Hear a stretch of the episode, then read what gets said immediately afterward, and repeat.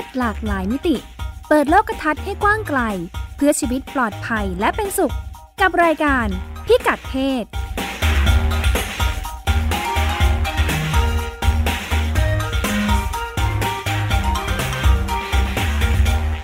สวัสดีค่ะ ต้อนรับคุณผู้ฟังเข้าสู่รายการพิกัดเพศนะคะ กับดิฉันรัชดาธราภาค และคุณพงศธรจโรธนาวุฒิค่ะ สวัสดีครับคุณรัชดากับคุณผู้ฟังครับ ในช่วงส่งท้าย ปลายปีเนาะนี่สัปดาห์สุดท้าย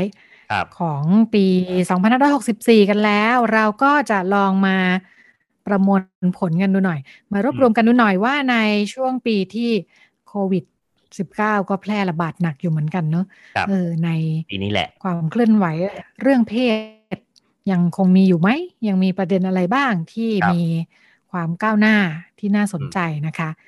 ทั้งในและต่างประเทศ เราก็จะมาเริ่มที่คุณพงศธรต่างประเทศเป็นยังไงกันบ้างค่ะ ต่างประเทศมาอัปเดตข่าวสารสรุปปีนี้ ดูดูเหมือนปีนี้ไม่ค่อยมีอะไรคึกคักฟังฟังดูแล้วกระแสไม่ค่อยมีด้วย เขาก็เลยบอกว่ามันเป็นปีแห่งโควิด เป็นปีที่เอ่อต่างประเทศเอ่อมันเริ่มระบาดระบาดเขาเรียกว่าอะไรระบาดไม่รุนแรงละแล้วก็เริ่มเศรษฐกิจต่างในทั่วโลกเริ่มฟื้นตัวครับ ทีนี้มันก็มีรายงานแล้วก็มีการเก็บตัวเลขขึ้นมาเขาพบว่าผู้หญิงเนี่ย ส่วนใหญ่ฟื้นตัวช้ากว่าผู้ชาย เจอผลกระทบจากโควิดหนักกว่าอ่าอย่างที่เราเคยคุยกันว่า ตกงานก็คือตกงานเร็ว เร็วกว่าถูกไล่ออกจากงานอะไรอย่างนี้ แล้วก็มีปัญหาเรื่อง เอ่อปากท้องมีปัญหาทางด้านเศรษฐกิจมากกว่าเพราะรายได้ต่ำกว่าครับเขาก็เลยพบว่าผู้หญิงเนี่ยกลับไปมีส่วนร่วมทางเศรษฐกิจได้น้อยกว่าผู้ชาย บางคนจำนวนมากด้วย ติดล็อกดาวน์อยู่ในบ้าน แล้วพอล็อกดาวน์อยู่ในบ้านปุ๊บพอคลายล็อกก็ออกไปทำงานที่ไหนไม่ได้เหมือนเดิม เพราะว่าตกงานมาเรียบร้อยแล้ว อืกลายเป็นแม่บ้านเต็มตัว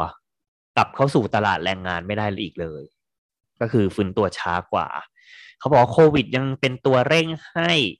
ธุรกิจส่วนใหญ่ที่ผู้หญิงนะครับ เป็นตัวเออเป็นตัวหลักเนี่ยในตลาดแรงงานอะ เข้ากลับไปทำงานได้ช้ากว่า เขาบอกว่าธุรกิจหลังจากโลกเออโลกหลังโควิดเนี่ยพวกดิจิตอลอินเทอร์เน็ต อะไรก็ตามที่เกี่ยวข้องกับเอ่อทางเทคโนโลยีเนี่ยมันจะโตเร็ว เพราะว่าทุกวันนี้เราก็ work from home กันเรียบร้อยแล้วนะในขณะที่ผู้หญิงส่วนใหญ่ทำงานอยู่ในภาคบริการ ภาคค้าปลีกค้าส่ง คือโดยเฉพาะภาคบริการเนี่ยครับมัน work on มัน work from home ไม่ได้อะโรงแรมอะสมมุติเป็นผู้หญิงทำจำนวนหนึ่งทำงานอยู่ในธุรกิจโรงแรมมัน work from home ไม่ได้ มันจะให้บริการยังไงจากที่บ้านนี่ครับ แต่ว่าธุรกิจพวกดิจิตอลพวกนี้โตกันหมด โตกันหมดก็เราก็พบว่าผู้ชายส่วนใหญ่มักจะทำงานอยู่ในภาคธุรกิจตรงนี้อ่าผู้ชายก็จะเรียนคณิตศาสตร์วิทยาศาสตร์กันจำนวนหนึ่ง ในขณะที่ผู้หญิงเนี่ยไม่ค่อยได้เรียน คือเข้าถึงการศึกษาในเชิงนี้น้อยกว่าผู้ชาย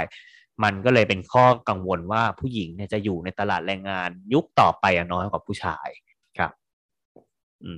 ทีนี้เราก็มาเกาะกระแสอัปเดตข่าวสารเรื่องการฉีดวัคซีน ในต่างประเทศเขาก็มีพูดถึงเหมือนกันนะครับ คุณรัชดาบ้านเราไม่ทราบว่ามีการเก็บตัวเลขไหมของผู้ชายผู้หญิงที่ฉีด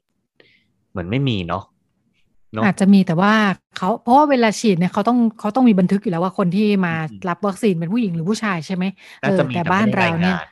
ใช่ ประเด็นอยู่ที่พอมันเป็นข้อมูลดิบขนาดนั้น แล้วก็มาจากอืมทั่วประเทศถ้าไม่ได้มีการรวบรวมไว้เออครับแล้วก็แยกออกมาให้เห็นเนี่ยมันก็อืมจะดูไม่รู้เรื่องอะมีแต่ดูไม่รายละเอียดรู้เรื่เต็องมไปหมดอะค่ะบ้านเราเออแต่โดยสถิติผู้หญิงสูงวัยจะเยอะในบ้านเราด้วยใช่ไหมฮะ เพราะฉะนั้นก็จะมีอ่าจำนวนประชากรนะหมายถึงจำนวนประชากรหญิงสูงวัยนะจะสูงเยอะวัยก็จะเยอะค่ะเขาบอกว่าในต่างประเทศเนี่ย เราเขาพบว่าผู้หญิงเป็นกลุ่มเหลื่อมล้ำอะกลุ่มชายขอบได้รับวัคซีนน้อยกว่า แล้วก็ช้ากว่าผู้ชาย ส่วนหนึ่งก็คือ เออเขาบอกอันดับแรกคือผู้หญิงเนี่ยเป็นกลุ่มเสี่ยงอยู่แล้ว เพราะว่าเป็นบุคลากรทางการแพทย์ด่านหน้าเป็นพยาบาลเนี่ยครับ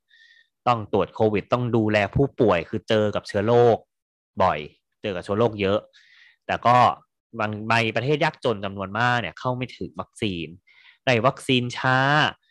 แล้วเขาพบว่าผู้หญิงในกลุ่มประเทศยากจนเอ่อแล้วก็เป็นประเทศที่มีความเหลื่อมล้ำทางเพศค่อนข้างสูง มีวัฒนธรรมชายเป็นใหญ่ยังไงครับเขาพบว่าผู้หญิงออกจากบ้านไปฉีดวัคซีนไม่ได้ เพราะว่าสามีไม่ให้ออก อืม ติดอยู่ในบ้านสามีไม่ให้ออก ถ้าจะออกไปขออนุญาตต้องขออนุญาตสามี อะแล้วก็เข้าไม่ถึงวัคซีนแถมเออด้วยความที่เป็นผู้หญิงยากจนเนี่ยก็จะขาดแคลนข้อมูลความรู้เข้าไม่ถึงจุดข้อมูลว่าตกลงต้องฉีดยังไง ฉีดกี่เข็ม ต้องฉีดอะไรอย่างเงี้ยครับ ก็คือก็ไม่รู้ สถานีที่ฉีดวัคซีนเขาบอกว่ามันก็ บางที่คืออยู่ไกล แล้วด้วยความที่เป็นผู้หญิงด้วย คือเดินทางลำบาก เพราะว่าขับรถไม่เป็นอย่างเงี้ยครับ สามีก็ไม่พาไปด้วย สามีบอกอยากไปก็เดินไปเอง บางที่ไกลไปก็คือไม่ได้ฉีดวัคซีนอย่างนี้ก็มี อันนี้เป็นข่าวอัปเดตโควิดที่เกิดขึ้นที่เป็นประเด็นเรื่องเพศในปีที่ผ่านมา ของบ้านเราเคยได้ยินค่ะ ตอนอมีการพูดคุยกันเกี่ยวกับเรื่อง วัคซีนเนอะแล้วก็ในจังหวัดทางชายแดนภาคใต้มีประเด็นคล้ายๆกัน คือบอกว่าโดยเฉพาะทางชุมชนที่ห่างไกลในชนบทเนอะที่ผู้ชายยังเป็นหัวหน้าครอบครัว แล้วก็เป็นคนตัดสินใจทุกอย่างเนี่ยทำให้พบปัญหาว่าผู้หญิงที่ถึงจะอยากไปรับวัคซีนแต่ถ้าสามีไม่อนุญาตเนี่ยก็ไม่สามารถไปได้ก็ไปไม่ได้คือต้องขออนุญาตก่อน ใช่อ๋ออันนี้เป็นข่าวโควิดที่ผ่านมา ทีนี้ในช่วงปีเนี้ครับผมก็ไปดูว่าเอ๊ะมันมีประเด็นอะไรบ้างไหมเนี่ยที่แบบเป็นประเด็นใหญ่ ๆ แล้วเขาอัปเดตกันเป็นเรื่องตื่นเต้นในต่างประเทศ เขาบอกว่ามันก็เป็นตอนๆครับคือปีนี้ทุกอย่าง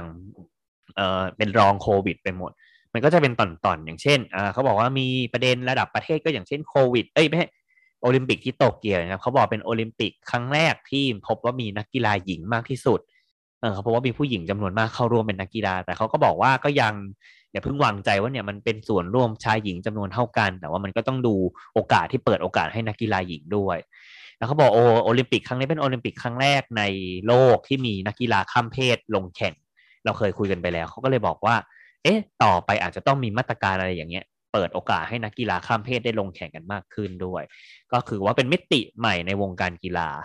ในปีนี้ที่ผ่านมาครับ อ่า ที่สหรัฐก็มีประเด็น อันนี้ เอออันนี้เราก็เพิ่งทราบเหมือนกันนะครับ ว่าสหรัฐเนี่ยมีประเด็นเรื่องเจ้าสาวเด็ก อืม คือฟังฟังดูแล้วนึกว่าจะมีแต่ในประเทศแบบแถบเอ่อประเทศกำลังพัฒนานะสหรัฐมีปัญหาเจ้าสาวเด็กแต่งงานตั้งแต่อายุน้อย โดยโดยมากจะเป็นนี่คืออะไรคือ อืมแต่งเองหรือว่าผู้ปกครองให้แต่งหรือว่ายังไงผู้ปกครองบังคับให้แต่ง เขาบอกว่าจะเป็นมักจะเป็นกลุ่มเคร่งศาสนาในสหรัฐครับ อืม กลุ่มเคร่งซึ่งมันก็มีแหละ อืม เขาบอกว่า เอ่อในรัฐนิวยอร์กแล้วก็รัฐโรดไอแลนด์เนี่ยในปีนี้ที่ผ่านมาออกกฎหมายและห้ามเด็กอายุต่ำกว่า 18 แต่งงานแม้ว่าจะมีผู้ปกครองให้การอนุญาต คือแต่ก่อนกฎหมายเก่าอะจะบอกว่าถ้าอายุเออไม่ถึง 18 เช่น 16 17 แต่งงานได้จะต้องได้รับการยินยอมจากผู้ปกครองอะไรเงี้ยครับแต่ว่าในปีนี้ก็คือออกกฎหมายนี้มาเลยเพื่อแก้ปัญหาเจ้าสาวเด็ก หรือว่าคู่แต่งงานคู่สมรสที่ยังอายุน้อยที่เกิดขึ้นในสหรัฐ อืม อย่างล่าสุดผมก็ดูสารคดีชุดหนึ่งเหมือนกันเหมือน เออ เป็นสารคดีสารคดีเขาติดตามเรื่องชีวิตคนกลุ่มเขาเรียกว่าเป็นกลุ่มแบบกลุ่มเข่งศาสนาหนึ่งในในนิวยอร์กในนั้นไม่ใช่เมืองเล็ก ๆเขาก็เลยเขาก็จะมีวัฒนธรรมของตัวเองครับ อย่างเช่น เรียนหนังสือก็จะเรียนกันในกลุ่ม แล้วก็มีความเชื่อวัฒนธรรมวิถีชีวิตตนเองก็คือจะไม่ได้ไปสัมผัสโลกภายนอกเลย เด็กผู้หญิงพออายุสิบหกสิบเจ็ดก็จะถูกจับแต่งงานกับผู้ชายละ แล้วทุกอย่างก็จะวนเวียนอยู่ใน community อย่างนั้นเออเรื่องความรุนแรงที่เกิดขึ้นหรืออะไร ก็จะไม่ไปแจ้งทางการตำรวจ แต่ว่าก็จะไปให้ชุมชนในชุมชนเนี่ยจัดการกันเอง คือในสหรัฐมันก็ยังมีเหตุการณ์เกิดขึ้นอะไรแบบนี้อยู่เหมือนกันครับทีนี้มาอัปเดตเรื่องอันนี้เป็นประเด็นทั่วโลกเหมือนกันไม่ใช่เฉพาะเออสหรัฐ แล้วก็บ้านเราก็มีพูดถึงเขาบอกว่าเรื่อง work from home อืมเป็นประเด็นในปีนี้ที่พูดกันเยอะ แล้วก็บริษัทจำนวนมากเนี่ยครับ เริ่มเพิ่ม เพิ่มสวัสดิการให้พนักงานเนี่ย work from home ได้อืมเอออย่างในสหรัฐเขาเริ่มมียกยกเออคือแต่ก่อนเนี่ยสหรัฐเป็นประเทศที่ลาไม่ค่อยให้ลา ไม่ค่อยไม่ค่อยให้พนักงานลา คือจะให้อำนาจบริษัทเนี่ยไปจัดการกันเองอิสระ แต่พอยุคหนึ่งเนี่ยครับมันก็เปลี่ยนกฎหมายให้กลายเป็นเออการลาหยุดได้ แต่ว่าจะไม่ได้รับค่าจ้างนะอย่างที่เราเคยคุยกันก่อนหน้านู้นไปแล้ว ว่าเออจะลาไปหยุดไปดูแลครอบครัวก็ได้ หรือจะลาป่วยลาคลอดอะไรเนี่ย กฎหมายไม่ได้ห้ามว่า กฎหมายไม่ได้บังคับว่าต้องจ่ายเงินให้พนักงานที่ลา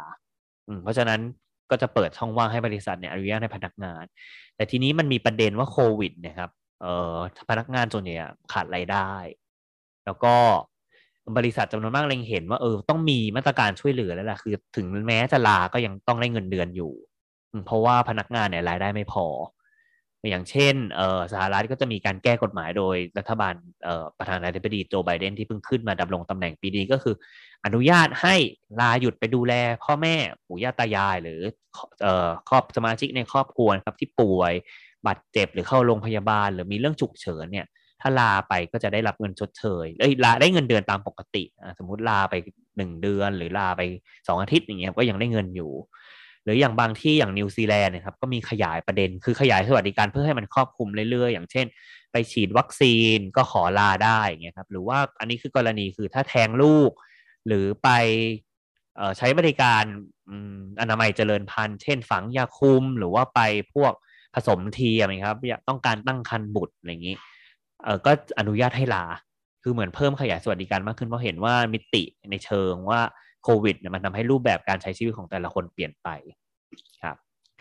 อีกประเด็นหนึ่งที่มีคุยกันก็คือเรื่องภาษีผ้าอนามัยเหมือนเห็นช่วง หลายเดือนที่ผ่านมาเหมือนในประเทศไทยก็มีพูดถึงเหมือนกันนะครับ เรื่องภาษีผ้าอนามัยเห็นคุยกันอยู่ในโลกออนไลน์ แต่ว่าที่อังกฤษเนี่ยคือผ้าอนามัยเนี่ยเป็นสินค้าที่ถูกตั้งคำถามมาตั้งแต่แรกแล้วว่าทำไมถึงถูกจัดประเภทเป็นเครื่องสำอาง แล้วพอถูกจัดประเภทเป็นเครื่องสำอางปุ๊บภาษีมูลค่าเพิ่มหรือว่าแวดเนี่ยจะถูกเก็บสูง ถ้าเป็นบ้านเราก็เจ็ดเปอร์เซ็นต์น่ะถ้าเป็นเมืองอื่นบ้านอื่นบางอื่น อย่างเช่นในเอ่อยุโรปเนี่ยบางประเทศคือเก็บสามสิบก็มี คือเก็บแพงมากเพราะถือว่าเป็นสินค้าฟุ่มเฟือยสินค้าประเภทเครื่องสำอางเนี่ยครับมันก็แต่ก็มีในช่วงปีที่ผ่านมาให้หลังมีคนตั้งคำถามว่ามันเป็นสินค้าจำเป็นนะผู้หญิงต้องใช้ทุกเดือน ประจำเดือนมาทุกเดือนอยู่แล้ว แล้วก็มีขบวนการเคลื่อนไหวเรียกร้อง เพื่อให้ยกเลิกภาษีผ้าอนามัย เขาเรียกกันภาษาอังกฤษว่า tampon tax เเรียกร้องให้ยกเลิกเสีย เพราะว่ามันเป็นการเพิ่มภาระค่าใช้จ่ายแก่ผู้หญิงโดยไม่จำเป็น อย่างอังกฤษนี่คือสำเร็จแล้วเป็นประเทศเอ่อแรก ๆ ในยุโรปแล้วจริง ๆ ในเทิบยุโรปตะวันตกก็มีแต่อังกฤษเพิ่งจะสำเร็จก็คือยกเลิกภาษีแวดห้าเปอร์เซ็นแล้วก็ในนามิเบียอย่างนี้ก็ลดภาษีไปแล้วสิบห้าเปอร์เซ็นแล้วเขาคาดว่าน่าจะเริ่มเหมือนเป็นเทรนครับทำให้ประเทศต่างๆ ต้องออกกฎหมายใหม่ว่าต้องลดภาษีผ้าอนามัยเพื่อไม่ให้เพื่อไม่ให้ประชาชนผู้หญิงเนี่ยครับแบกรับภาระใช้จ่าย จ่ายเงินเยอะไปกับการซื้อผ้าอนามัยในแต่ละเดือนครับ แล้วก็อันนี้ข่าวอัปเดตล่าสุดเอ่อ G7 ครับที่ประชุม G7 ซึ่งเหมือนจะเพิ่งประชุมไปเมื่อเดือนที่ผ่านมาเดือนพฤศจิกายนที่ผ่านมา ก็เป็นกลุ่มประเทศพัฒนาแล้วเจ็ดประเจ็ดประเทศนะครับเออออกมติว่าจะเป็นจะช่วยเหลือเด็กผู้หญิง 40 ล้านคนให้ไปโรงเรียนให้ได้มากที่สุดหลังจากที่พบว่าโควิดเนี่ยปุ๊บเด็กผู้หญิงจำนวนมากหลุดออกจากระบบการศึกษา ไปโรงเรียนต่อไม่ได้ ก็แล้วก็เป็นมาตรการด้วยว่าจะเออจะตอบสนองคู่กันไปกับนโยบายขององค์การ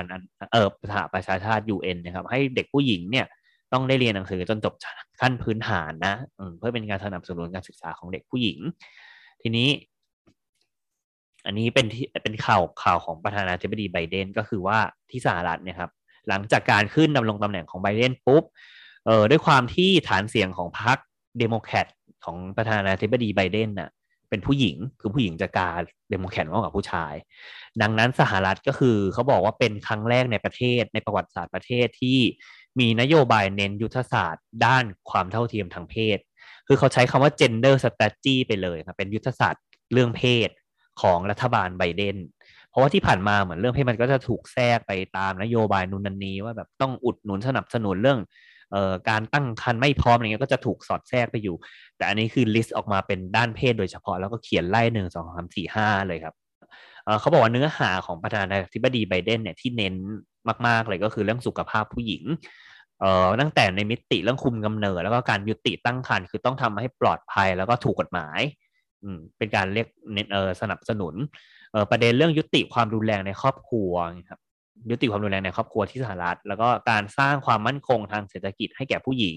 เอ่อเพราะว่าอย่างเช่นมีปัญหาเอ่อที่ผ่านมาสหรัฐก็มีปัญหาว่ารายได้ระหว่างผู้ชายกับผู้หญิงเนี่ยมันไม่เท่ากัน เป็นปัญหาเรื่อง gender pay gap คือผู้หญิงมักจะทำงานและได้เงินเดือนเนี่ยน้อยกว่าผู้ชายเสมอ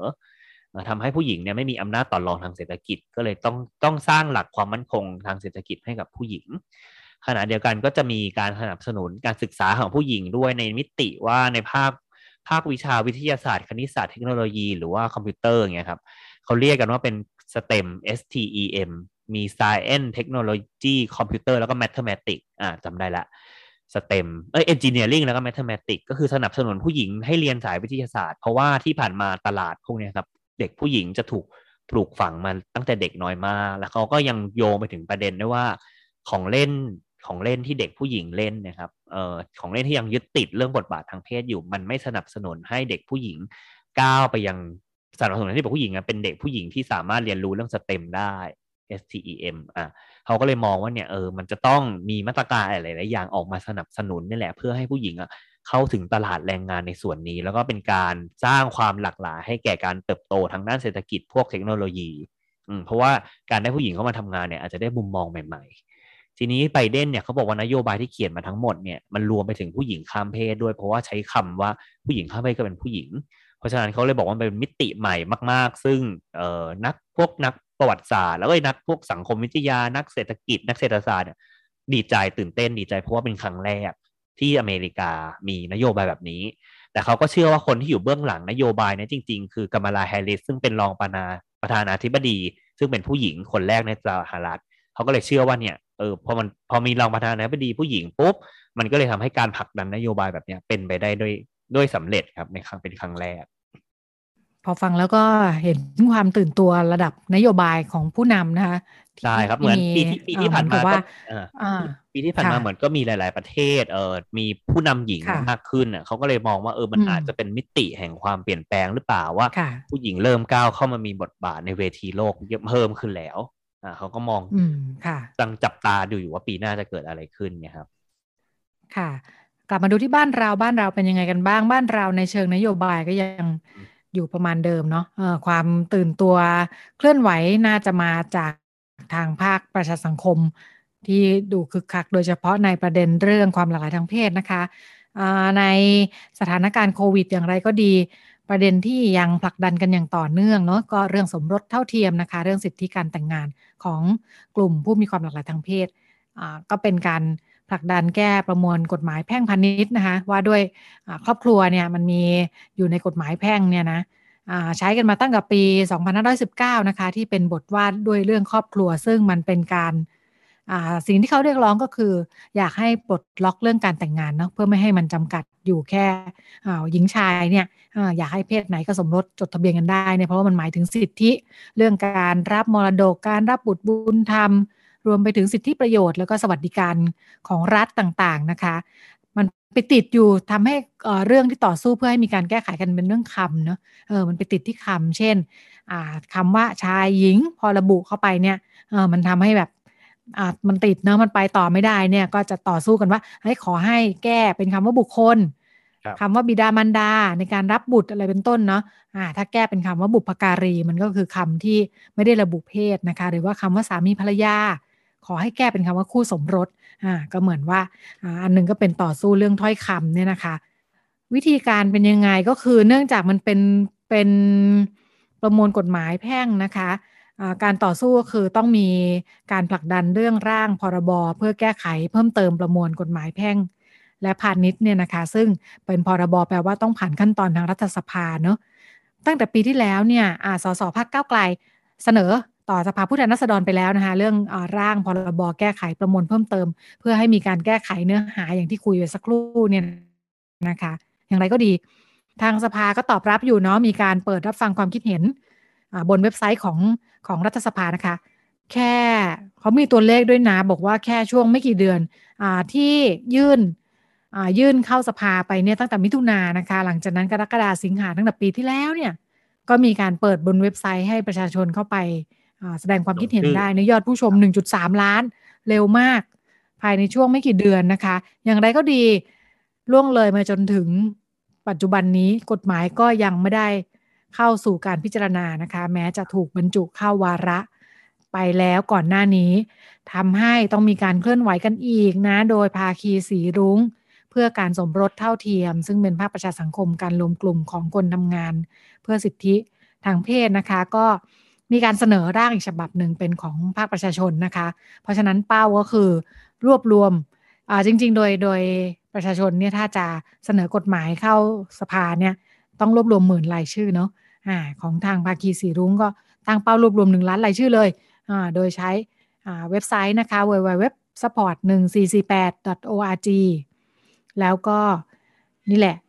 ตอนนี้รวบรวมมาจนถึงต้นเดือนธันวาเขาบอกว่าได้มาสองแสนหกหมื่นกว่ารายชื่อแล้วนะคะ แล้วก็นอกจากรวบรวมรายชื่อกันบนออนไลน์ แล้วก็มีการ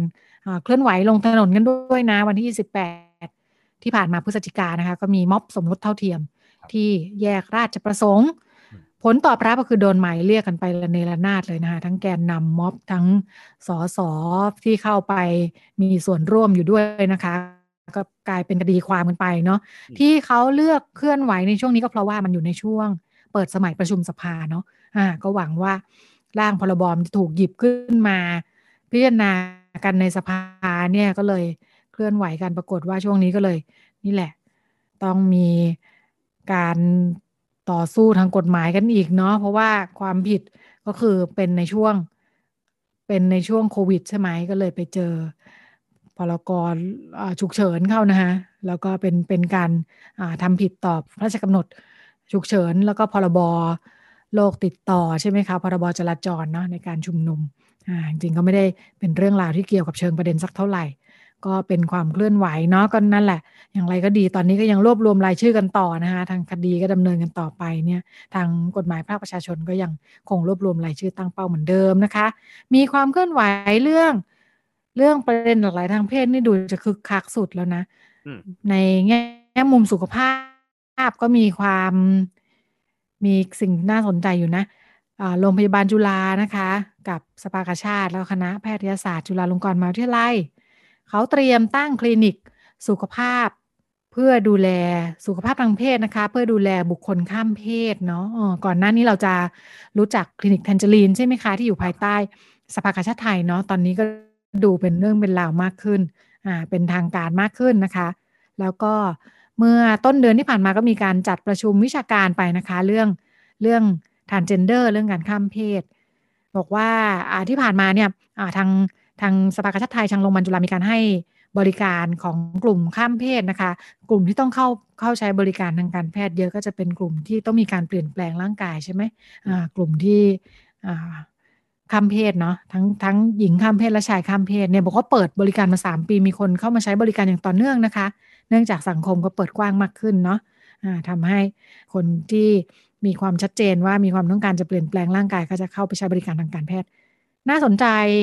พอทางสถาบันการศึกษา อุดมศึกษาแล้วก็โรงพยาบาลใหญ่ของรัฐนะคะเคลื่อนไหวเรื่องนี้ ลองไปฟังเนาะเขามีคลิปของทางทางจุฬาคุณหมออมรินสุวรรณนะคะเป็นแพทย์ฝ่ายสูตินาริศาสตร์สูติศาสตร์ และนารีเวชวิทยาของทางโรงพยาบาลจุฬาพูดเกี่ยวกับเรื่องการให้บริการ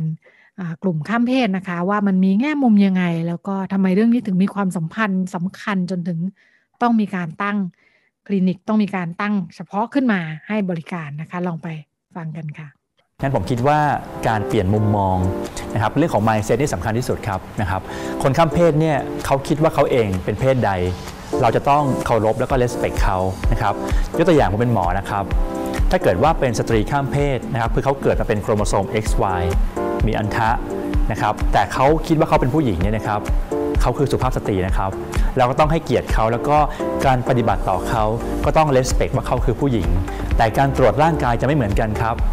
ถ้าเขายังไม่แปลงเพศนะครับ เราก็จะต้องตรวจร่างกายไปตามอวัยวะที่เขายังมีอยู่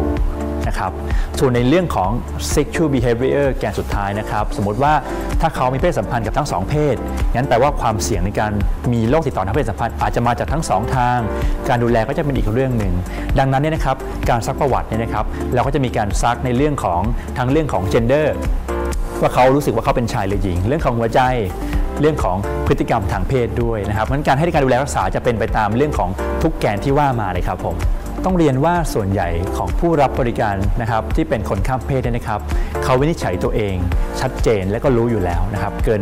80-90%นะครับแต่เราพบว่ามีบางส่วนนะครับที่เป็นส่วนน้อยครับที่เขาก็ไม่แน่ใจว่าเขาเป็นคนข้ามเพศหรือไม่นะครับหรือบางครั้งเนี่ยนะครับเขามีโรคทางจิตเวชที่ซ่อนอยู่บางอย่าง เช่นโรคซึมเศร้าโรควิตกกังวล ตรงนี้นะครับทำให้การตัดสินใจหรือความรับรู้ของเขาเนี่ยไม่เหมือนเดิม เพราะฉะนั้นผมคิดว่านะครับในเคสที่เป็นเคสยากๆเคสที่ไม่แน่ใจเนี่ยปรึกษาแพทย์ก่อนนะครับในทีมสุขภาพเพศของเราเองเนี่ยนะครับก็มีจิตแพทย์นะครับที่สามารถให้บริการ และก็ให้คำปรึกษาด้านนี้ว่าจริง ๆ แล้วเนี่ยนะครับท่านเข้าเกณฑ์คนข้ามเพศหรือเปล่า ในแง่ของการให้ฮอร์โมนก็เป็นสิ่งที่สำคัญนะครับ เพราะว่าฮอร์โมนเนี่ยจะเปลี่ยนแปลงในเรื่องของร่างกายนะครับพอเปลี่ยนแปลงร่างกายให้เป็นเพศต้องการเนี่ยจิตใจก็จะดีขึ้นนะครับส่วนการผ่าตัดเนี่ยนะครับจะเป็นสิ่งที่เรียกว่า เปลี่ยนแล้วเปลี่ยนเลยนะครับ เพราะฉะนั้นดังนั้นเนี่ยนะครับก่อนจะผ่าตัดเนี่ยนะครับต้องมีการใช้ชีวิตอย่างคนข้ามเพศ โดยการใช้ฮอร์โมนเนี่ยอย่างน้อยโดยทั่วไปประมาณ 1 ปีนะครับเพื่อให้แน่ใจว่าท่านสามารถอยู่ในชีวิตข้ามเพศแล้ว เป็นตัวของตัวเอง ท่านมีความสุข นั่นคือเพศที่ท่านต้องการจริงๆนะครับ เรื่องความหลากหลายทางเพศนี่น่าจะมีความเคลื่อนไหวเยอะที่สุดในหลายแง่มุมนะคะ ทั้งในเรื่องกฎหมายที่พูดถึงไปแล้วในเรื่องสุขภาพ แล้วก็ มูลนิธิเครือข่ายเพื่อนกระเทยเพื่อสิทธิมนุษยชนเองปีนี้ก็ก้าวหน้าไปอีกเรื่องการจัดทำคู่มือสำหรับพ่อแม่ผู้ปกครองนะคะที่มีบุตรหลานที่เป็นมีความหลากหลายทางเพศ โดยเฉพาะกลุ่มที่ข้ามเพศนะคะ แล้วก็มูลนิธิเครือข่ายเพื่อนกระเทยเพื่อสิทธิมนุษยชน เช่นกันก็มีการทำงานภายใต้กองทุนสื่อสร้างสรรค์ใช่ไหมคะ เรื่องการนำเสนอเนื้อหา เรื่องความหลากหลายทางเพศ ผ่านทางสื่อสาธารณะนะคะ ว่ามันต้องมีการระมัดระวังเรื่องถ้อยคำอะไรยังไงบ้าง ก็ถือเป็นกลุ่มเคลื่อนไหวที่มีความเข้มแข็ง แล้วก็ตื่นตัวมากกลุ่มหนึ่งของประเด็นเรื่องสิทธิทางเพศในบ้านเรานะคะ ก็มีความเคลื่อนไหวในหลากหลายแง่มุมเลย มีอะไรอีก เอ้ที่ฉันรวบรวมไปลองเปิดเปิดข่าวมาเนี่ยเออเรื่องความหลากหลายทางเพศค่อนข้างคึกคักที่เดียวนะคะ ล่าสุดที่ผ่านมาก็มีกรณีของอโรงพยาบาลมหาวิทยาลัยบุรพานะคะที่มีการเคลื่อนไหวเปิดประเด็นกันขึ้นมา ว่าไอ้ทางโรงพยาบาลเนี่ยมีระเบียบที่กำหนดเรื่องอนักศึกษาที่ต้องการแต่งกายตรงตามอัตลักษณ์ทางเพศนะคะแต่ว่าไปมีข้อความระบุไว้ว่านิสิตที่เป็นจิต สลับเพศนะคะ ถ้าต้องการขอแต่งกายสลับเพศ ก็สามารถติดต่อเพื่อทำนัดตรวจที่คลินิกจิตเวชอะไรอย่างนี้ของทางโรงพยาบาล แล้วก็เพื่อจะเข้ารับปริญญา เข้ารับพระราชทานปริญญาบัตรนะคะซึ่งคุณนาดา ไชยจิตต์เป็นนักเคลื่อนไหวเรื่องสิทธิความหลากหลายทางเพศนะคะ ก็มีการ เคลื่อนไหวในโลกออนไลน์นะคะ มีการโพสต์ในโซเชียลแล้วก็เปิดแคมเปญใน change.org นะคะ เพื่อเรียกร้องให้ทางโรงพยาบาลของมาเทศลายยกเลิกระเบียบนี้นะคะ เพราะว่าอมองว่ามันก็เป็นการสะท้อนทัศนคติเชิงลบมาก ๆ แล้วก็ข้อมูลไม่เป็นปัจจุบันนะคะที่มองว่าความแตกต่างอัตลักษณ์ทางเพศที่ต่างจากเพศกำเนิดเนี่ยเป็นภาวะผิดปกติทางจิตเนาะซึ่งทางทางการแพทย์เนี่ยก็รับรองจาก WHO องค์การอนามัยโลกมาแล้วว่าไม่ใช่ความผิดปกติทางจิตนะคะ ก็เป็นอีกเรื่องหนึ่งที่ถูกหยิบยกมาพูดถึงกัน มีความเคลื่อนไหวที่น่าทำเนียบนะเออโดยการมีกล่องพัสดุใส่รองเท้าส้นสูงใช่ไหม อันนี้ก็ล่าสุดเคลื่อนไหวกันต่อเนื่องเหมือนกันในช่วงท้ายๆปลายปีนะคะ เป็นของมูลนิธิ Empower ที่เป็นตัวแทนพนักงานหญิงบริการจากหลายจังหวัดเลยนะคะ ก็บอกว่าโอ้ยในช่วงโควิดเนี่ยมันกระทบเยอะนะ เพราะว่า ปิดสถานบริการใช่ไหมคะทำให้นี่แหละ ก็รัฐบาลมีการเยียวยากลุ่มอาชีพต่างๆเนาะแต่ว่ากลุ่มคนที่เป็นพนักงานบริการ ไม่ได้รับการเยียวยา เพราะว่าจำนวนมากเป็นคนที่ไม่ได้อยู่ในระบบการจ้างงานเนาะหลายคนเป็นคนทำงานอิสระ แล้วก็กลุ่มที่เป็นชาติพันธุ์ก็มีกลุ่มแรงงานข้ามชาติก็มีนะคะทำให้กลุ่มนี้มองว่าเป็นกลุ่มที่ตกหล่นก็ออกมาเรียกร้องกันว่าน่าจะมีการเยียวยา เพราะว่าลำบากมากแล้วนะคะ อีกประเด็นที่มีความ ก้าวหน้าอยู่พอสมควรเหมือนกันนะ เรื่องอสถานที่ทำงานที่เป็นมิตรกับครอบครัว ซึ่งเป็นโครงการของทางสำนักงานกองทุนสนับสนุนการสร้างเสริมสุขภาพนะคะ ที่พยายามเชื่อมโยงที่ทำงานที่ดูแลไปถึงครอบครัวของพนักงงานร่วมกับทางกระทรวงพัฒนาสังคม แล้วก็กระทรวงแรงงานด้วยนะคะ เพื่อสร้างเครือข่าย ซึ่งก็ถือว่าเป็นแนวโน้มของสวัสดิการยุคใหม่เนาะที่ว่าเอ้ยจะให้พนักงานสามารถทำงานได้อย่าง เต็มที่เนี่ย ถ้าเรื่องครอบครัวเรื่องส่วนตัวมันลุงลังมากเนี่ยอาจจะเสียงานเป็นด้วยเหมือนกันนะคะ ก็อาจจะต้องมีการดูแลกันไป เรื่องสวัสดิการต่างๆ ว่าจะมีการดูแลถึงครอบครัวยังไงได้บ้าง มีเสียงมาฝากกันจากอตอนช่วงที่บันทึกเสียงท่านรองอธิบดีกรมสวัสดิการ และคุ้มครองแรงงานกระทรวงแรงงานนะคะะคุณโสภาเกียรตินิรชาได้ให้สัมภาษณ์ไว้ แต่ปัจจุบันดูเหมือนจะปรับตำแหน่งไปนะคะ อย่างไรก็ดีลองฟังสั้นๆ ว่าในมุมมองของทางกระทรวงที่รับผิดชอบอหน่วยงานที่รับผิดชอบเรื่องนี้โดยตรงเนี่ยมีมุมมองในเรื่องนี้ยังไงบ้างคะในเรื่องสวัสดิการนะคะพี่มองว่าเป็นตัวที่จะทำให้ในจ้างเนี่ยได้ใจลูกจ้าง มากกว่าได้แค่แรง การค่าจ้างเนี่ยอาจจะได้แค่แรง แต่การที่ได้ใจเนี่ยความใส่ใจในงานเนี่ยพี่มองว่าสวัสดิการจะช่วยให้แรงงานเนี่ยมีผลิตภาพแรงงานขึ้น แล้วก็ จะทำงานให้กับสถานประกอบการ เหมือนกับว่านั่นคือดูแลบ้านของเขาเองด้วย ความผูกพันระหว่างกันจะมีได้ได้ดีขึ้นนะคะ การจัดสวัสดิการที่เหมาะสม โดยเฉพาะถ้าสวัสดิการนั้นเนี่ยก้าวไกลไปถึงการดูแลคนที่เขารักทางบ้าน นั่นคือหมายถึงครอบครัวนะคะ เพราะเดี๋ยวนี้เนี่ยปัญหาของของแรงงานเนี่ยไม่ใช่ปัญหาแค่แค่รายได้ แต่ปัญหาส่วนหนึ่งคือการต้องดูแลคนในครอบครัวด้วยในสังคมที่ไม่ว่าจะเป็นคุณแม่เลี้ยงเดี่ยว หรือสังคมที่มี ต้องดูแลคนแก่ในในในบ้านนะคะ เพราะฉะนั้นเนี่ยการมีสวัสดิการที่ดูแลลงไปถึงครอบครัวด้วยเนี่ยจะสร้างให้เขามีขวัญกำลังใจ แล้วก็ให้ให้ให้ผลิตภาพแรงงานที่ดีขึ้นกับผู้ประกอบการค่ะช่วงสถานการณ์โควิดนะคะสถานการณ์โควิดเนี่ยสวัสดิการครอบครัวพี่ว่าจำเป็นเลย เพราะว่าตอนแรกเราอาจจะมองว่าคนมาทำงานที่โรงงาน แล้วพาโควิดไปติดคนที่บ้าน แต่ตอนหลังเนี่ยลักษณะงานบางบางหน่วยงานเนี่ยเริ่มทำงาน work from home เรากลับพบว่า คนที่บ้านเนี่ยแหละค่ะทำให้คนงานเราติด เพราะฉะนั้นเนี่ยการดูแลในเรื่องในเรื่องสุขภาพอนามัยเนี่ยก็เป็นสิ่งจำเป็นที่จะลงไปถึงครอบครัว นอกจากนี้เนี่ยการ work from home เนี่ยอย่างที่บอกว่ามันต้องใช้ต้นทุนพอสมควรนะคะ อย่างน้อยเนี่ยถ้าคุณทำงาน work from home ได้แปลว่าคุณต้องมีอินเทอร์เน็ต มีคอมพิวเตอร์ ใช้น้ำใช้ไฟ ซึ่งซึ่งปกติจะใช้ของนายจ้างเนี่ยพี่ว่าตรงนี้เนี่ยถือเป็นสวัสดิการประเภทหนึ่งที่นายจ้างควรจะต้องดูแลในรูปแบบของงานที่มันเปลี่ยนไปในในยุคของ การแพร่ระบาดของโควิดอะค่ะ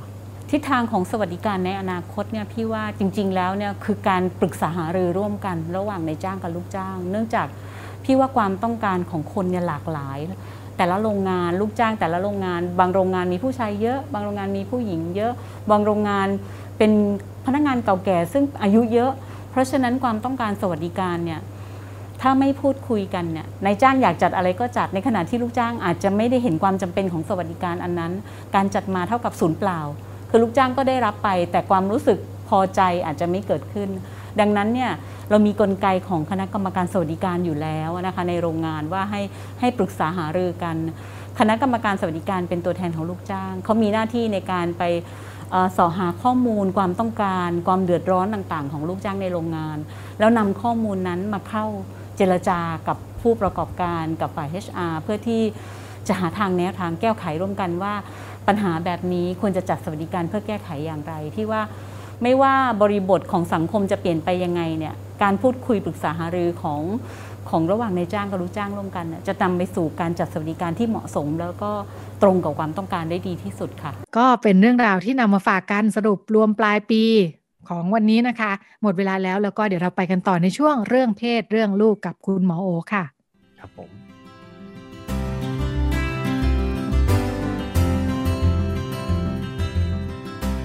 เรื่องเพศ เรื่องลูก เรื่องกังวลของพ่อแม่ มีทางออก คุยกับหมอโอ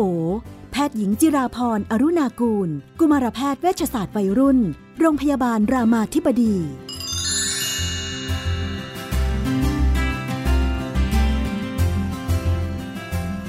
ในช่วงเรื่องเพศเรื่องลูกเราอยู่กับคุณหมอโอนะคะ สวัสดีค่ะ สวัสดีค่ะพี่นุ่น สวัสดีคุณผู้ฟังค่ะ มีคำถามจากครอบครัวบอกว่า ลูกชายอายุสิบสี่เขาเปิดคอมทิ้งไว้นะคะ ตัวไม่อยู่หน้าเครื่อง แม่ผ่านไปก็เลยนะจิ้มจิ้มดูหน่อยซิลูกกำลังทำอะไรอยู่เรียนออนไลน์หรือทำอะไร ปรากฏว่า กดเข้าไปดูเจอเว็บที่ลูกเปิดค้างไว้เนาะเป็นเว็บโป๊ ที่เป็นเรื่องความสัมพันธ์ระหว่างคนในครอบครัว แบบว่าแม่กับลูกชาย พ่อกับลูกสาวพี่กับน้องอะไรอย่างนี้ใช่ไหมคะคุณแม่ก็แบบว่าตกใจ แบบว่าเฮ้ยคลิปพวกนี้มันคืออะไร มันเป็นเรื่องจริงหรือเปล่าทำไมมันมีเนื้อหาแบบนี้ เยอะแยะแบบนี้เนี่ย มันถูกผลิตขึ้นมาทำไม แล้วจะอธิบายให้ลูกเข้าใจยังไงควรจะคุยกับลูกยังไงดีคะค่ะ ก่อนอื่นก็ตั้งสติก่อนเนาะอ่า เพราะว่าเอาจริงอะ เด็กเขาก็อาจจะเข้ามาสู่เนื้อหาพวกนี้แบบที่มันไม่ได้ตั้งใจบ้างเนาะหรือบางทีก็อาจจะตั้งใจแหละ แต่ไม่ได้แปลว่า เขาจะต้องไปทำอะไรแบบนั้นนะ บางทีมันก็เป็นเหมือนกับการลองนะคะ ลองดูเห็นไหมมันดูแปลก มันดูน่าตื่นเต้นมันดูอะไรอย่างเงี้ยก็ทีเนี้ยเราก็เราก็มีหน้าที่เข้าใจว่าเออสื่อเหล่านี้จริง ๆ มันมีจริงนะคะ มันก็เป็นสื่อที่ส่วนใหญ่ก็น่าจะทำแหละเนาะ ยกเว้นแบบสื่อที่เราก็ไม่รู้ว่าเดี๋ยวนี้จะมีเอามาขายเอามาอะไรกันเนาะซึ่งซึ่งบางทีมันก็จะมีเหมือนกันที่แบบคนบางคนก็อาจจะอยากได้เงินอ่าอยู่ช่วงเศรษฐกิจที่มันแย่ๆไงบางทีก็อาจจะแบบอ่ามาแบบทำอะไรแบบนี้เหมือนกัน เราก็อาจจะชวนลูกคุยอะค่ะ ว่าพอดีเออมันแม่เห็นมันเปิดทิ้งไว้ทำไมมันเป็นอย่างนั้นลูกมองว่ายังไง มันโอเคไม่โอเค เราดูมันเพราะอะไรอะไรอย่างเงี้ยค่ะ ก็ชวนเขาคุยเป็นปกติไป เนาะว่า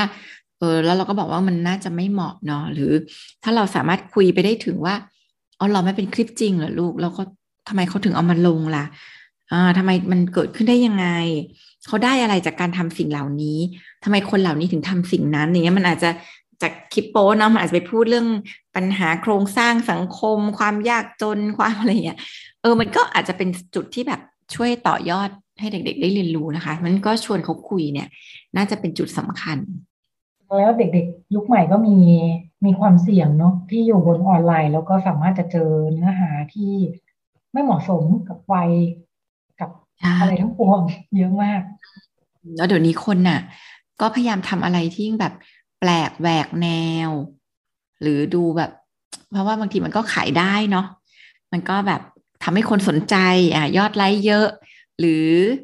ไม่รู้มันอาจจะไปขายกันอยู่ในแบบกลุ่มแฟนคลับ กลุ่มอะไรที่แบบว่ามีคนที่สนใจเรื่องแบบนี้ แล้วก็ยอมเสียเงินอะไรเงี้ย ซึ่งบางทีมันก็กลายเป็นรายได้มันก็อาจจะต้องชวนเขาคุยอะค่ะ ว่าการทำแบบเนี้ยมันเขาได้อะไรเนาะอาจจะต้องมองไปถึงว่าเอ๊ะการทำแบบนี้มันได้อะไรแล้ว จริง ๆ ใครบ้างที่เกี่ยวข้องกับสิ่งเหล่านี้ แล้วคนเหล่านั้นได้รับผลกระทบยังไง เช่นแบบสมมุติว่าเป็นคลิปพ่อลูกอย่างเงี้ย มันอาจจะมีพ่อที่แบบ บังคับอ่าเพื่อจะทำให้เกิดการถ่ายคลิปแล้วเอามาขายอะไรอย่างเงี้ย ซึ่งอันเนี้ยก็ต้องแบบชวนลูกคุยว่าเออแล้วถ้าเราเจอสิ่งเหล่านี้เราจะช่วยเหลือกันยังไง เราจะรีพอร์ตยังไงอะไรอย่างเงี้ยค่ะ มันก็อาจจะคุยไปถึงระดับนั้น เพราะว่ามันก็เป็นเรื่องเอ่อคือไม่แน่ใจเนาะไม่แน่ใจลักษณะคลิป แต่ว่าถ้ามันเป็นของจริงเนี่ยบางทีมันต้อง คือถ้าเราเป็นคนเห็นหรือว่าเรารู้สึกว่านี่คือคลิปจริง ไม่ได้เป็นแบบถ่ายทำจากนักแสดงนะ อย่างน้อยเนี่ยเราต้องแบบ เราก็น่าจะต้องเป็นคนที่แบบลุกขึ้นมาช่วยเหลือ คนที่กำลังตกเป็นเหยื่อนะคะจะชวนเด็กๆ ตั้งคำถาม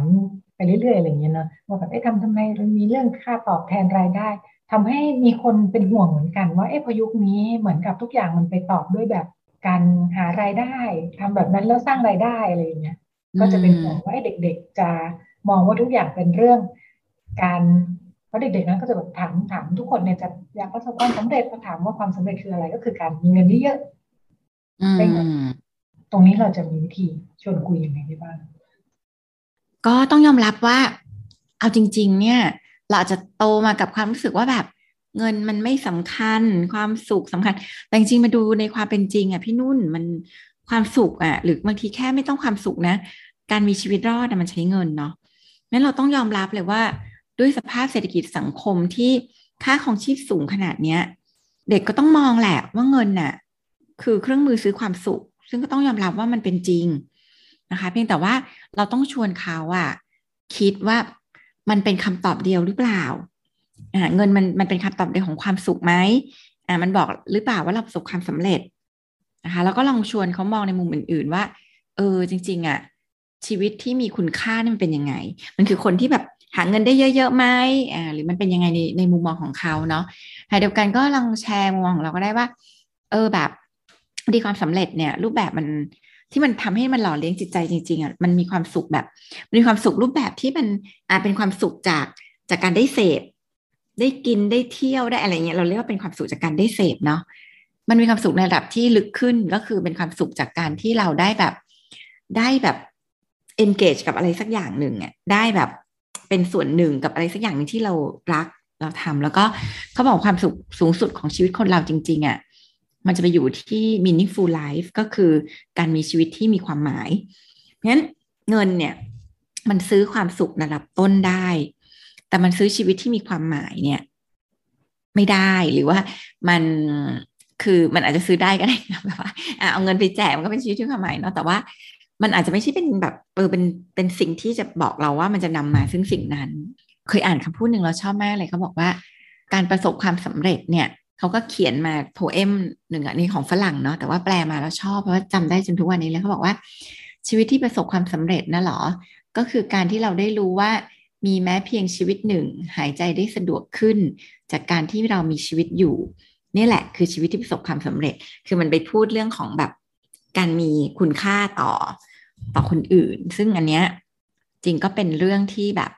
เราก็อยากจะชวนเด็กๆ มีมุมมองต่อสิ่งเหล่านี้เนาะเพราะว่าสุดท้ายแล้วเนี่ย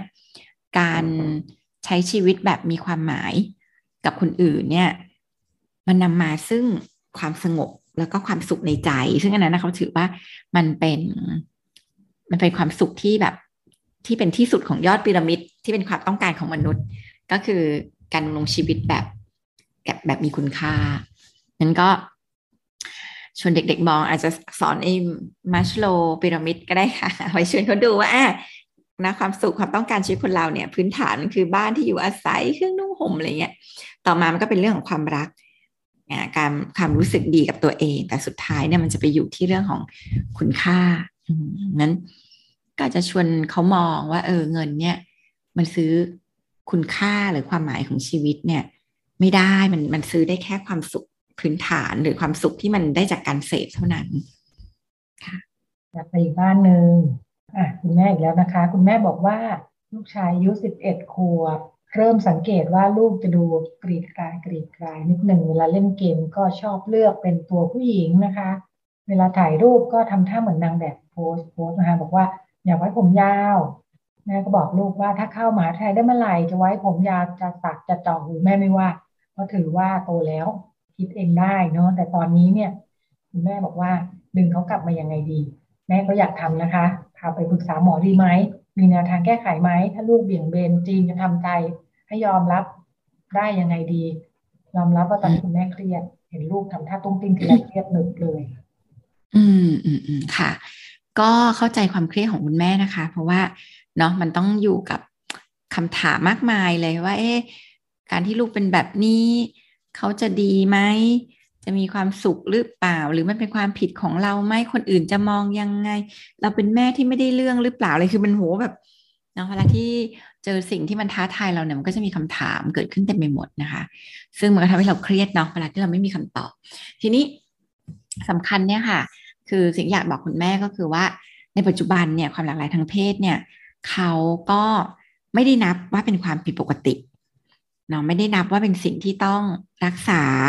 ต้องทำให้กลับมาเป็นเพศตามเพศกำเนิด คือปัจจุบันเนี่ยเรารู้แล้วว่าความหลากหลายทางเพศเนี่ยเป็นเหมือนสเปกตรัม เป็นเหมือนกับอ่าเขาเรียกว่า เป็นเหมือนกับสิ่งที่มีความลื่นไหล แล้วก็เป็นอะไรที่ไม่ได้ไม่ได้ไม่ได้ตรงไปตรงมาตามอวัยวะเพศ อันนี้เป็นอันที่ทุกคนเข้าใจว่า เรื่องเพศมันเป็นเรื่องของสมองนะคะ เรื่องของความรู้สึก นะคะเพราะฉะนั้นอยากให้สบายใจว่าสิ่งที่ลูกเป็นคือหนึ่งเขาไม่ได้ผิดปกติ เหมือนเหมือนคนถนัดขวาถนัดซ้ายคือคนถนัดซ้ายอาจจะเป็นจำนวนประชากรส่วนน้อยแต่ว่าไม่ได้เป็นคนผิดปกติ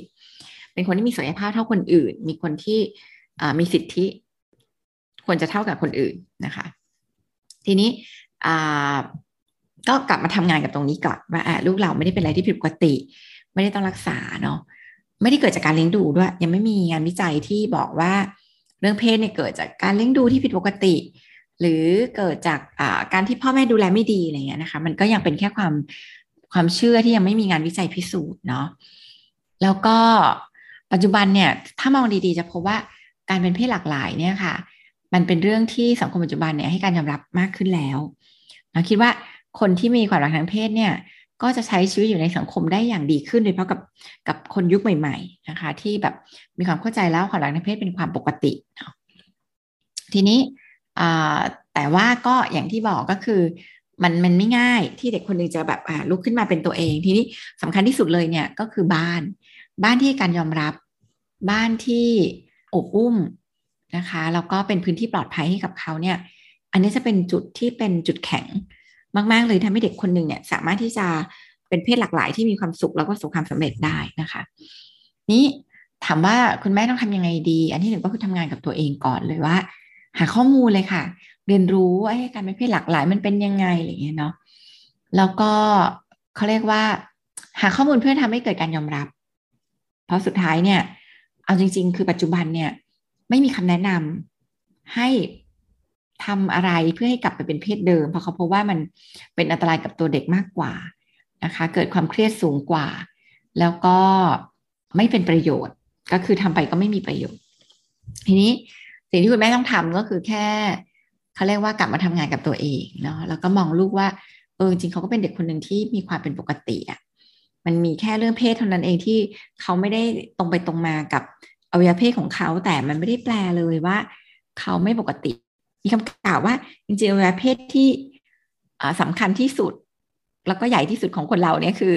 มันไม่ได้อยู่ระหว่างขาแต่มันอยู่ระหว่างหัวเออเราอยู่ระหว่างหูแอบก็คือสมองเรานี่แหละจริงๆมันอวัยวะเพศที่มันสำคัญแล้วก็ใหญ่ที่สุดเนาะมันก็กลับมายอมรับกับความเป็นธรรมชาติของเขาที่ก็เพศเขาก็เป็นตามตามความรู้สึกตามความคิดของเขานะคะ แล้วก็กลับมา เขาเรียกว่าให้พื้นที่ปลอดภัยในการได้เป็นตัวเองกับลูก อันนี้เป็นสิ่งที่ ถ้าคุณพ่อคุณแม่ทำได้เนี่ย เราเราให้ของขวัญของชีวิตที่ดีที่สุดกับเด็กคนหนึ่งจริง ๆ เรื่องนี้เป็นยังไงบ้างคะที่จากประสบการณ์นะคุณหมอทำงานด้านนี้อยู่นะเสียงของผู้ปกครองปัญหาต่างๆ ที่เข้ามาประเด็นพวกนี้ความเข้าใจเพิ่มขึ้นไหมหรือว่าประเด็นปัญหาเป็นยังไงบ้าง ก็เราเจอเลยว่า เออเราเห็นแนวโน้มพี่นุ่นว่าพ่อแม่พีจูงลูกมาเลยนะ ว่าเอออยากมาให้ฮอร์โมน อยากให้เขาแบบ ได้เป็นเพศที่เขาอยากเป็น คือเขารู้ว่ามันไม่ใช่สิ่งที่ลูกเขาเลือกอะแต่ว่ามันก็เป็นธรรมชาติของลูกเขาแล้วก็ไม่โทษตัวเองคือมีความเข้าใจในทุกอย่างแบบที่เราอยากให้เขาเข้าใจเนี่ย เราก็พบเลยว่าเขาก็เข้าใจสิ่งนี้นะอ่าเราเราพบว่าพ่อแม่ยุคใหม่เนี่ยจำนวนหนึ่งมีความมีความเข้าใจ ในเรื่องนี้ดีขึ้นมาก แล้วก็ยอมรับกับสิ่งที่ลูกเป็น แล้วก็รักที่ตัวลูกนะคะ มันก็ยังมีอยู่แหละ ข้อแม่ที่แบบไม่อยากให้ลูกเป็น ยอมรับไม่ได้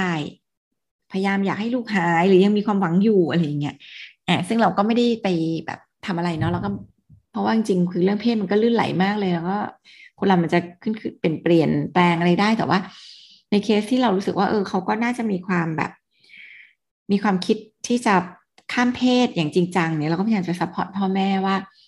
เออเรื่องการยอมรับเนี่ยมันเป็นเรื่องสำคัญด้วยในสุดท้ายเขาจะเลือกชีวิตของเขาเองอยู่แล้วอะ่ะอืมยังไงพอสิบแปดปุ๊บเนี่ยเขาก็จะเลือกใช้ชีวิตในแบบที่เขาอยากเป็นอะ อยู่แล้วคือปลายทางเนี่ยมันเลือกมันเขาเรียกว่ามันมันเลือกไม่ได้อะ่ะ มันก็จะต้องตามเขาอยู่แล้วเพราะฉะนั้นทำไมไม่ทำให้ระหว่างทางเนี่ยเขารู้สึกว่า เออมีคนที่เขาต้องขอบคุณเสมอเลยอะกับการที่ทำให้เขาได้เป็นตัวเองทำให้เขาได้แบบ รักตัวเองทำให้เขาได้แบบรู้สึกว่าตัวเองเนี่ยมีคุณค่ามีความหมายเนี่ยทำไมเราไม่เป็นคนตรงนั้น อืเพราะว่าเวลามันก็ผ่านไปเรื่อยเนาะที่พ่อแม่เข้ามาแล้วเข้าใจลูกก็จะราบรื่นในชีวิตโอ้ก็จะเป็นเด็กมีความสุข อืม แล้วก็สตรองแล้วก็แบบ แล้วก็เป็นเด็กศักยภาพดีแล้วส่วนใหญ่นะเราก็จะเจอเพราะว่ามันไม่อยู่กับความเครียดไม่อยู่กับความกังวล มันมันไม่รู้สึกดาวตัวเอง หรือรู้สึก บั่นทอนตัวเองว่าฉันไม่มีคุณค่า ฉันไม่มีความหมายอะไรเงี้ย คือคือ คือเขาก็กลายเป็นเด็กที่แบบ มีความรักตัวเอง มั่นใจตัวเอง มีความสุขกับตัวเองครอบครัวหนึ่งนะคะ บอกว่าเป็นคุณแม่ฟูทามนะคะ มีลูกชายอายุสองขวบครึ่งอยู่กับสามีมาห้าปีทะเลาะกันทุกวันเลยตั้งแต่เรื่องเล็กเรื่องใหญ่สามีชอบพูดจากวนโมโหนะคะ เช่นอ้วนแล้วทำไมแต่งตัวแบบนี้เนี่ย ทำไมแต่งหน้าเยอะจังทำไมบ้านรกทำไมโน่นทำไมนี่นะคะ แล้วก็ตัวเองก็ไม่อดทนนะคะ พอได้ยินปุ๊บขึ้นเลยนะคะโกรธตะโกนใส่ฟ้าคล้องนะคะซึ่งเออได้ผล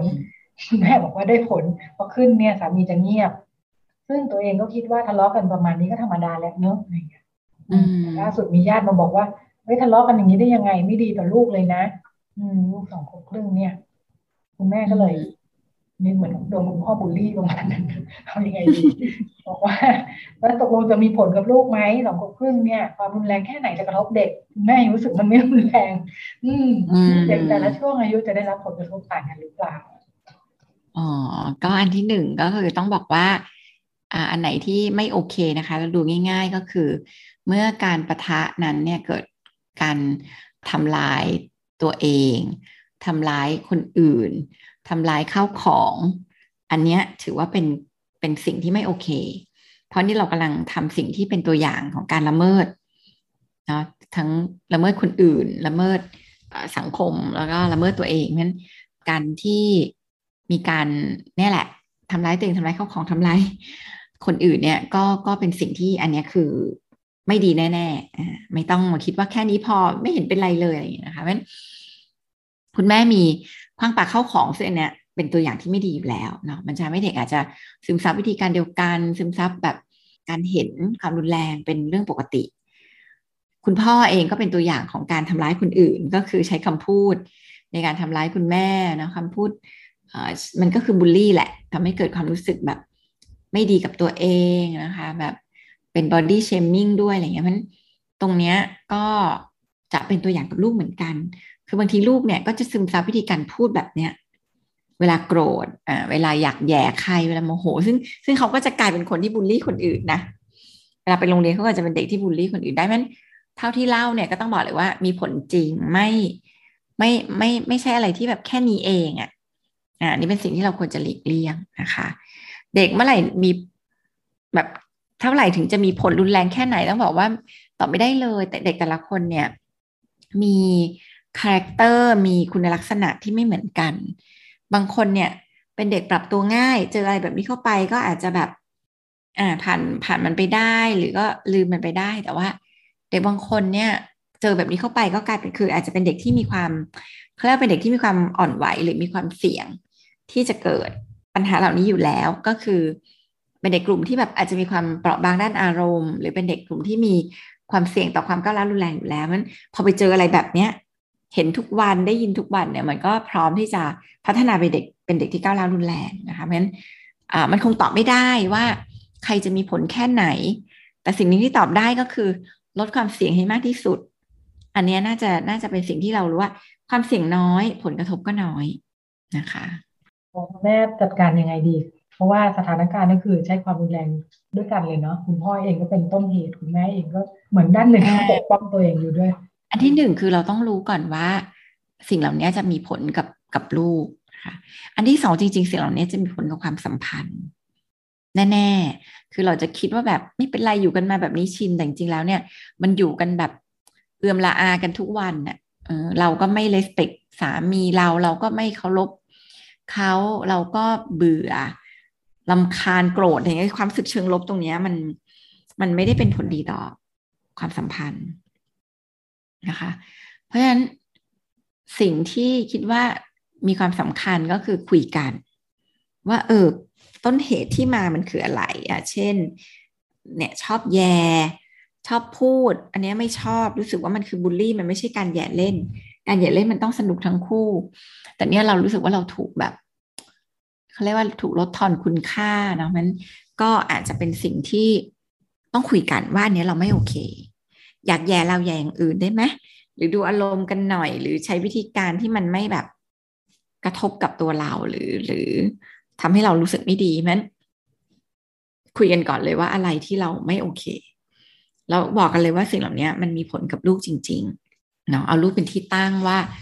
เออถ้ามันมีผลไม่ดีกับเขาเราจะพยายามที่จะปรับตัวเรามากขึ้นก็เป็นเรื่องราวของครอบครัวที่นำมาฝากกันในวันนี้นะคะ วันนี้หมดไปแล้ว ดิฉันกับคุณมโอลาคุณอ่างไปก่อน สวัสดีค่ะ สวัสดีค่ะ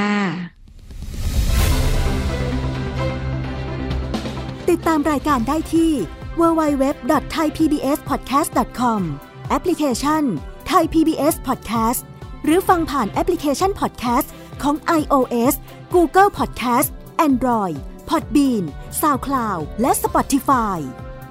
ติดตามความเคลื่อนไหวของรายการและแสดงความคิดเห็น โดยกดถูกใจที่ facebook.com/thaipbspodcast